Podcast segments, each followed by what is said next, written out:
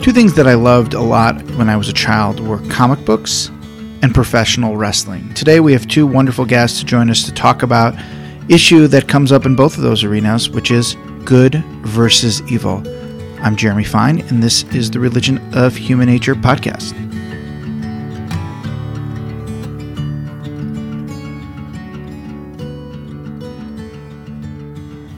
Hi, welcome back to the Religion of Human Nature podcast. I'm really, really excited about this episode uh, because there are two of my favorite things comic books and wrestling. So uh, it's probably not something a lot of people associate with rabbis, but I grew up on both of these things. And we're going to be talking about a pretty um, interesting topic today, which is good versus evil, and having um, I want to say first hi to Jim Brunzell, who's a former professional wrestler with the High Flyers and the Killer Bees. Jim, how are you doing today? Very good, Jeremy. Thanks right. for having me. Great. And uh, famed comic book writer Dan Jurgens. Dan, how are you? Quite well. It's good to be here. Good. Yeah, we've Dan and I have gotten to know each other over about a year now, and we've uh, done some things together, and it's great getting to know you. And I really appreciate both of you being here. And I can't think of two better people to speak about good and evil about then people who sort of portray and write sort of on this sensitive topic uh, and balance the that idea. And Dan, I want to I want to speak to you first and ask you a question. So when you are writing, do you approach writing good guys or bad guys any differently and what are some of those techniques you use? Well, I do and I think but part of it that I think is important to know is that it isn't a case of someone being all good or someone being all evil that it's a mix. And I think if you if you start to consider fiction overall, we find villains who have some decent attributes to be more interesting, just as we find heroes with flaws and faults to be more interesting.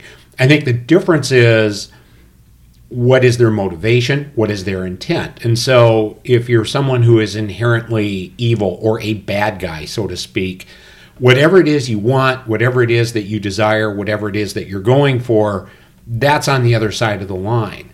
If you're a hero, even though you might have flaws and you might have faults, you understand where that line is and you're defending that line. And I think that's what starts to make these characters more realistic and more relatable. And in terms of, you know, where do we find that? we all know of instances and we know, all know of people who kind of fit that description a little bit. And, and we can start to look into some of what we have seen, some of what we have know, be it in the news or be it with people we have actually met, who can start to take us down that road. I think what you just said is absolutely uh, something that was going through my mind during the last uh, Avengers movie. Dan, I know you're a DC guy, but did you see Avengers? Yes. Okay, so you, you can admit it. You can admit. I, I was at Marvel for seven years or okay. so, so yeah. Great. So, I mean, that was Thanos. A p- part of it, you're like, maybe he doesn't really mean it, or maybe what he's doing, he actually believes is good and that was a, uh, something that I think a lot of people struggled with. Like they felt for him, even though what he was doing was absolutely horrible. So, um, have you when you when you're writing, do you try to develop sort of that? Is it easier to write the bad guy because there is some decency? It's more fun to write the bad guy because I think that's where you can go to different extremes in your head that you know you don't do as a person.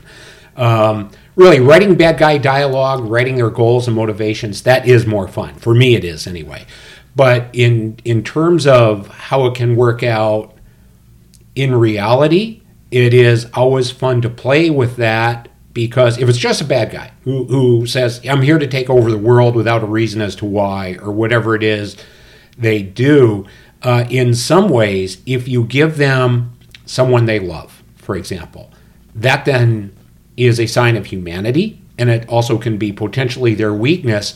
But ultimately, that's what starts to make them more relatable to a viewer or a reader. And I think that's how you start to pull people in. And that's where you can then play around those areas of gray that we do see in people. And and just what was it that made this individual go over the line and can you pull him back? That's great. Jim, I want to turn to you for a moment because uh, you've had to play in front of crowds and in front of audiences. And what are the ways that wrestlers, or maybe you in particular, had to ensure that you were a good guy or a bad guy? And how was that seen differently from your opponent? Because you are telling a story in the ring, and you're, for most matches, I would say 90%, right? The crowd is rooting for someone and rooting against someone else. So are there are there techniques you use?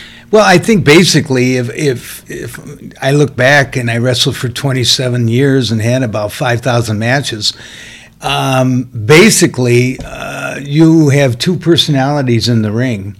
And when we first started, um, we were sort of asked to, you know, let ourselves go as far as our personality and in talking and practicing, uh, you know, doing an interview, and then uh, you sort of brought that into the into the ring, and actually, the characters that you see in the ring, and people will pay money, are real comfortable in what they're presenting, whether it be good or bad. So, say for instance, well, now it's hard. It's hard to uh, determine who's good or bad with the uh, current uh, TV production uh, of the WWE because there, there's, uh, I think Vince McMahon, uh, who runs the WWE, doesn't like to have a, um, a character uh, show any weakness. So more or less, he he is sort of prone to have two guys that are basically the same personality, and whoever the public likes, he lets it go.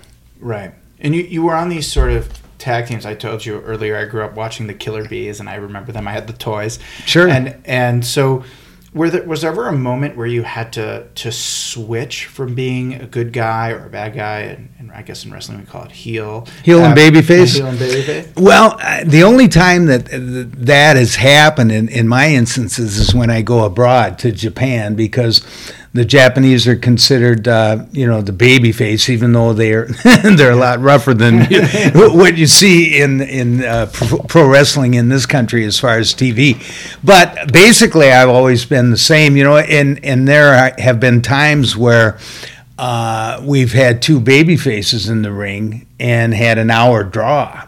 And uh, people, uh, believe it or not, people get into that because there's a it's a little more scientific. And then towards the end, you know, maybe one guy might get a little rougher mm-hmm. with the other with his opponent and consequently the the crowd will react to that you know and and it's a uh, you know pro wrestling has always been about uh, good and evil and and for the fans to pay uh, to vent their frustrations.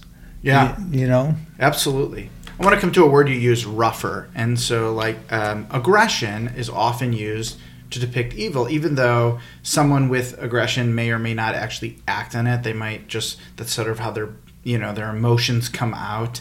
Um, so, are there other inherent qualities between good and evil that either of you played on, and um, how do you, as an individual, decide what those characteristics are? And this open. Ah, boy, I think I think that uh, in terms of other qualities, it is uh, you mentioned aggression. Um, what we do a lot, I think, is find that sense of um, how do you start to communicate that? Because it, it's not necessarily as bringing someone on stage right away and saying, "Okay, here he is. He's the bad guy." Boom. You know, you don't go zero to sixty. Right. You start a little bit smaller, and it really is how do they treat the people around them? Are they demeaning? You know, do they totally dominate the room to such an extent that no one ever listens. I mean, one of the things we see in, in film and TV um, comics all the time is uh, you've got head bad guy and the, the other lower level bad guys around him, and someone says he doesn't like, and boom, he blows them away or whatever. And I always wonder, well, then who else is going to work for this guy, right? I mean, do they have a great pension or a great insurance? I mean, why do they stay there? And I think that then is cheap shorthand but it, it has to be something different where um, it has to be more subtle than that because otherwise any smart person walks away right? So I, I, think it really is the type of language that they use. Or are they so dismissive that they basically don't say anything at all? They just stand there looking out the window. Everybody else says what they have to say and then he turns around and says no here's what we're going to do. I mean a good person can do that as well typically we try and be more inclusive of others' opinions and things now, certainly. So I think it's the subtle stuff that really helps to build someone in that way. So, it, so um, uh, the character I have in mind that you're describing a little bit is Lex Luthor, right? Mhm. Who Sure. you are an expert on, and so so Lex uh, is sort of he's not always just vicious and he's not Thanos. He's not just pummeling people and killing off people like crazy. He's sort of this like mastermind. How do you build a character who isn't just the rough and tough bad guy, but some like um, um, I can't think of anyone right now, but who's just hurting people. But he is sort of like the mastermind behind a lot of that. Right. I think some of it is um, they have to win. I mean, part of it is you need times, and I'm sure this happens in wrestling. We see it all the time. There are times the bad guy has to win, and and so you start with that. But I think beyond that, uh, some of it comes with them as, and we'll use Luthor as an example, and they're you know comparables throughout fiction. Um, they are convinced that they are right. Somehow they convince themselves, and this goes a little bit to what you mentioned about Thanos earlier, that they are doing something good. And and I think that's what's fun to play with because a bad guy who comes out and once again, this is my earlier example of you know chief bad guy just blowing away the the underlings. A bad guy who comes out and said, "Here I am, I'm the bad guy," is not that interesting. The the more complex ones that I think are interesting are the ones who are convinced that somehow they are do, doing something right. It might only be for them. They convince themselves they're the only ones who can see the path that must be followed, Yeah. and they will show everybody how to do it. But they're much more interesting um, than the ones who just come out and say, "Here I am, I'm the bad guy." Yeah. Yeah, and so Jim, I see that a little in wrestling. There's actual action, right? It's not just sort of convincing themselves. So uh, after a match, you'll see someone get attacked. Um, sometimes that gets applause is a good thing. Uh, I'm sure that is maybe not what they intended. Um, are there other actions in the ring that um, are sort of signs that you know who the bad guy is? Does Oh, definitely. Uh, you know, going back to the uh, time when I, you know, 25 years ago, 30 years ago, and and uh, the wrestling has changed remarkably because everything is scripted now. Right. Everything from the interviews to the matches, everything. So i- you watch it, and it's almost the same thing time after time after time. Before. Uh, a personality was groomed before the TV viewing audience uh, week after week after week. And what would happen is you would have, uh, say, for instance, a fellow uh, like Nick Bockwinkel, who was a great, great champion, and, and oh, he was one of the best. He'd get in the ring. Uh, he was a heel, but he was he was a good wrestling scientific heel, and he would, he and I would wrestle and have a good match, and everything would go real even. And all of a sudden, there was a point in that match when he fouled me Right. and he did something dirty. Right. And that got the reaction of the people. and then that reaction caused uh, him to be an evil person. So the fans saw that, and it might have been a poke in the eye or a knee in the ribs or something like that. We were in the rope, and then right away, boom. That that created the good bad relationship from that point on. and the great wrestlers are able to sort of pick up on when the audience um, needs to be turned, right? I- Exactly. I, I, I, It's a, it's the timing. I'm an avid wrestler, wrestling fan, and, and I think that uh, the person I see who's just remarkable at it is Chris Jericho. He can go from good guy to bad guy back to good guy in the same match, and that's one of the reasons he's been around for so long. And so Sure. many people, he can, he's one of the few who can bounce from company to company. It does not matter. He is a draw because the crowd um, sees him as good and bad, and he knows just how to click. Exactly. Well, there's there's very few guys like that in the profession now. Ric Flair was one. Of course. Uh, Jake the Snake Roberts was one. Uh, Bob Orton Jr. was one.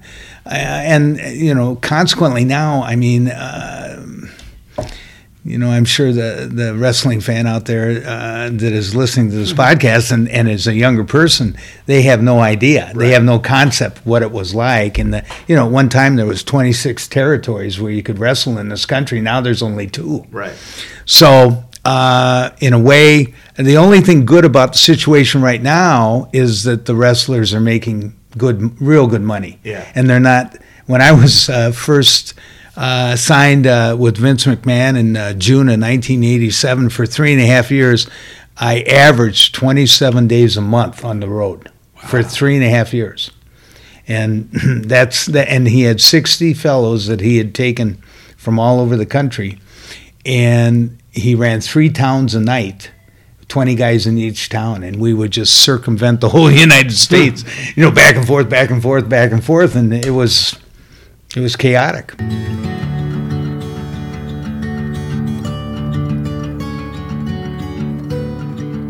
Um, so we've talked about how good and evil come through in sort of fictional stories, whether it be uh, on paper or live.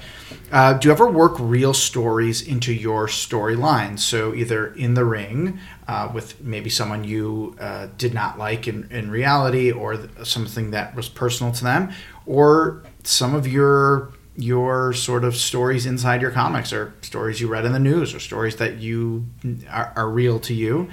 Uh, is there ever a crossover into from your real lives and how you're depicting these characters? Like maybe one of your bad guys is really like someone you hated in high school, Dan. Well, not. it isn't that simple. I, I think part of the answer is um, sometimes I try and avoid the things that we see in real life, and, and for one simple reason, and that is that if there is something that is happening that is big that way in June, by the time my book comes out in September or October, there could be differences in how it reconciled itself that I'm unaware of. Plus, it looks like I'm, you know, making it too easy.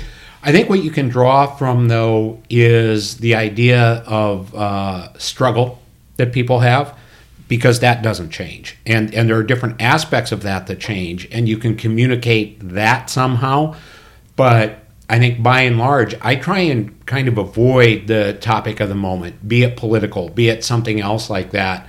Um, even if it's a terrorist action, it's so easy to go to that that I try and work around it. In part because whatever is a hot topic, as I said, right now may not be by the time the book comes out. People might be tired of it by then.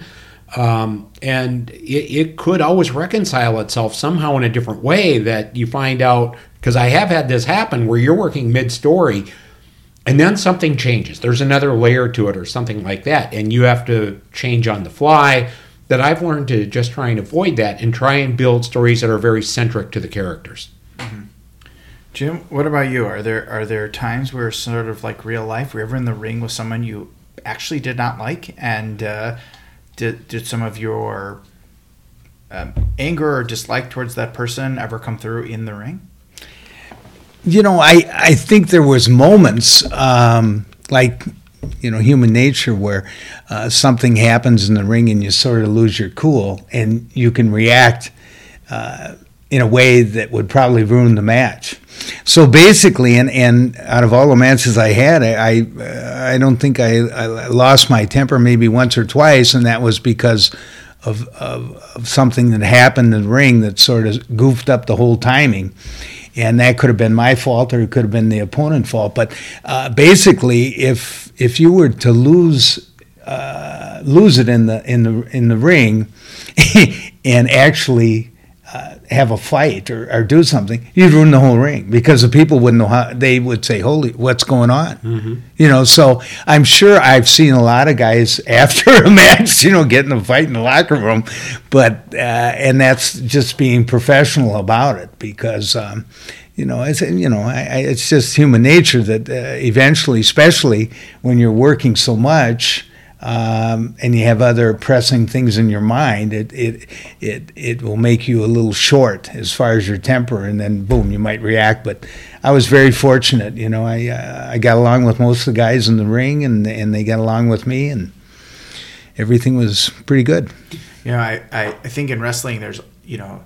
Um, there are moments there have been probably a handful where i just felt like that was real. And sometimes you'll watch the DVDs and you'll find out people were reacting, or especially stories with like Andre the Giant and Ultimate Warrior and how they did not like each other. It comes clear in any match you watch. Mm-hmm. Like Andre is probably trying to really hurt this individual, but um, uh, there was a moment I remember when um, not not so long ago where CM Punk, uh, which people call this pipe bomb, where he was took the microphone and sort of spewed his his own feelings and he broke sort of um, the fourth wall and and all sorts of things. And I remember texting my best friend and I said, um, "You uh, need to turn on your television because." This is real, right? It's not. Do not DVR this because it is gonna. You can't check your social media accounts, and so you know, I often wonder um, in in when we write. You know, a lot of times I write when I write sermons or things like that. Uh, a lot of my real emotion are playing. It's what I'm feeling in the moment, and I often wonder if I was a fictional writer.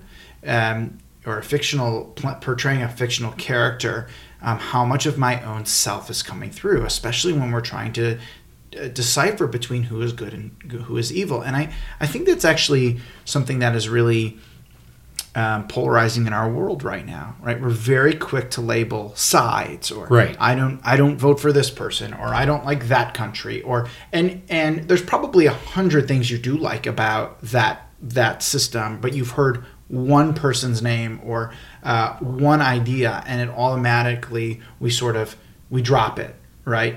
Um, uh, and and that becomes really polarizing. And, and, is there a responsibility for those who maybe write a little bit of fiction or portray fiction to sort of either give us a release or or say like, um, you know, not everyone's just good and evil. There there are layers to to everyone.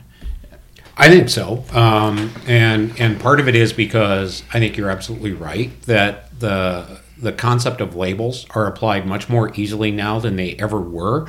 And i thought we were trying to societally kind of work away from that. Yeah. And and i think um, the use of a label is is really meant to stereotype. You know it is meant to identify someone with one word or two words so that as soon as you hear that word you can assume you know everything about them. And and i think uh, in terms of writing fiction that's why you want to make sure some of these characters have shades of gray. Uh, you know, I know that um, uh, people will often ask me, how, how do I write different characters? And I think, well, when we are very young children, we start to learn the difference, right? We, we understand at a very young age, and I'm sure you've seen this in your kids, that if I ask mom this question versus if I ask dad this question, I'll get a different response. Mm-hmm. So right away, kids start to understand character and start to figure that out. And as we grow older, even as we're in school, as as you know, twelve year olds, we start to know exactly how teachers will react, different teachers to the exact same question, or our friends. That starts to build character. That's how we begin to interpret that. And as we know more and more people, we can then know people who would appear to be different from us um, no matter what label is applied, and still find the way to kind of bridge whatever differences exist. And I think that's a lot of what a writer has to portray. That that again, it gets into a little bit of what I said earlier. There isn't not necessarily absolute. This person is 100% evil or 100% good. Yeah, Dan, I, I, I agree wholeheartedly. You you you took um, you're, you're you're very famous for taking Superman, the ultimate good guy um, and giving him a new spin, right? Mm-hmm. And uh, what was that difficult to take? You know, really the the hair or, in the wrestling world when when Hulk Hogan you know turned to the NWO, there, there these moments where these iconic characters just have a total facelift.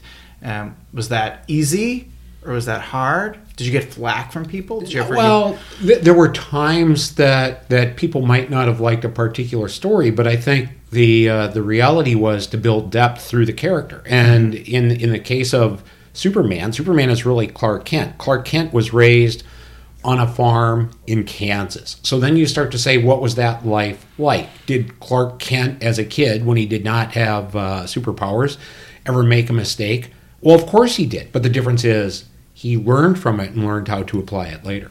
Yeah. Uh, Jim, did you, you, you you talked about how you were babyface, a good guy most of your career? Did you ever want to dig into being a heel, and was that sort of request denied, or? Um... Well, Jeremy, I think you know, um, like I said before, you, uh, the fellows that were successful in, in pro wrestling sort of uh, kept their own personality. Because that's the easiest to live with. Of course. And it's it's easier. Well, it was easier for me to continue to to work in the ring as a, a baby face rather than try to be a heel. I, I just I, I really don't think I would have uh, done very well as a heel. There was times, and I'm sure Greg Gagne felt the same way, and so did Brian Blair, that they would like to turn on me as I would like to turn on them for some knucklehead things that we might have done, you know, in the ring or at some interview. But uh, you know, we had a lot of patience with each other, and uh, you know, you just sort of uh, roll with the punches.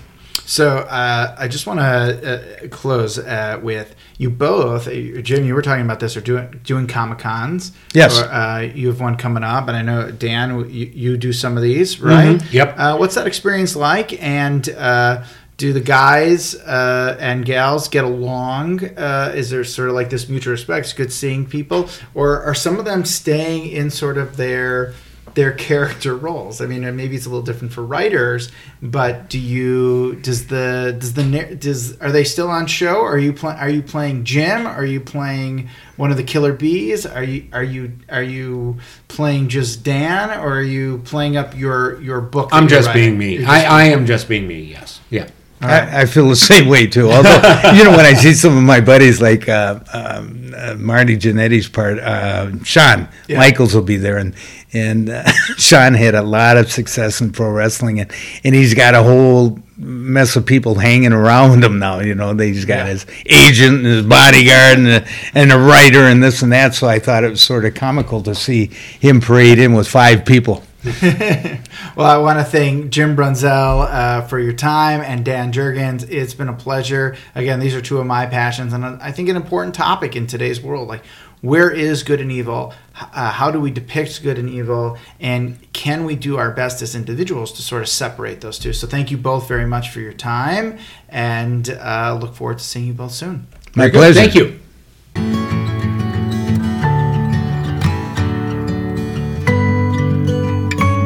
Today's topic was especially interesting because of my guest, but also because I think it's something we all sort of struggle with.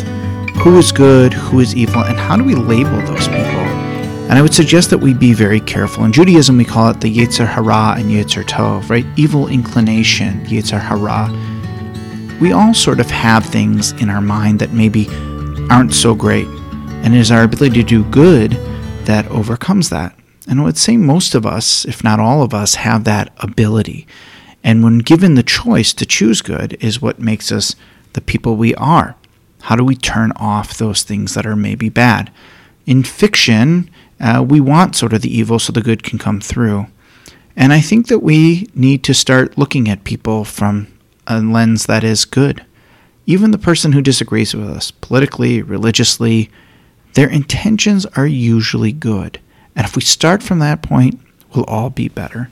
I want to thank my guests today, Jumpin' Jim Brunzell. Uh, his book you can check out, True Stories from the Wrestling Road. He also has a comic book that just came out. Uh, thank him for being on. Of course, Dan Jurgens. We have had this wonderful relationship that's been budding over the last couple of years. I'm a big fan of his, uh, not just as a comic book artist, but just as a human being. He's a great guy. You can check out Batman Beyond and Nightwing. He's been doing that for DC Comics. And I want to thank Todd Kessler for music again. Today's episode was hosted at the Temple of Aaron. And I just want to um, send a shout out to both of these guests for making the time. It was a busy day here at the synagogue. We hosted a block party uh, that showed, um had a wrestling show. Uh, Jim was not a part of it, but uh, he did uh, have interest in it. And uh, I want to thank everyone who came out today for the block party. Um, again, I'm Rabbi Jeremy Fine, and this is the Religion of Human Nature podcast.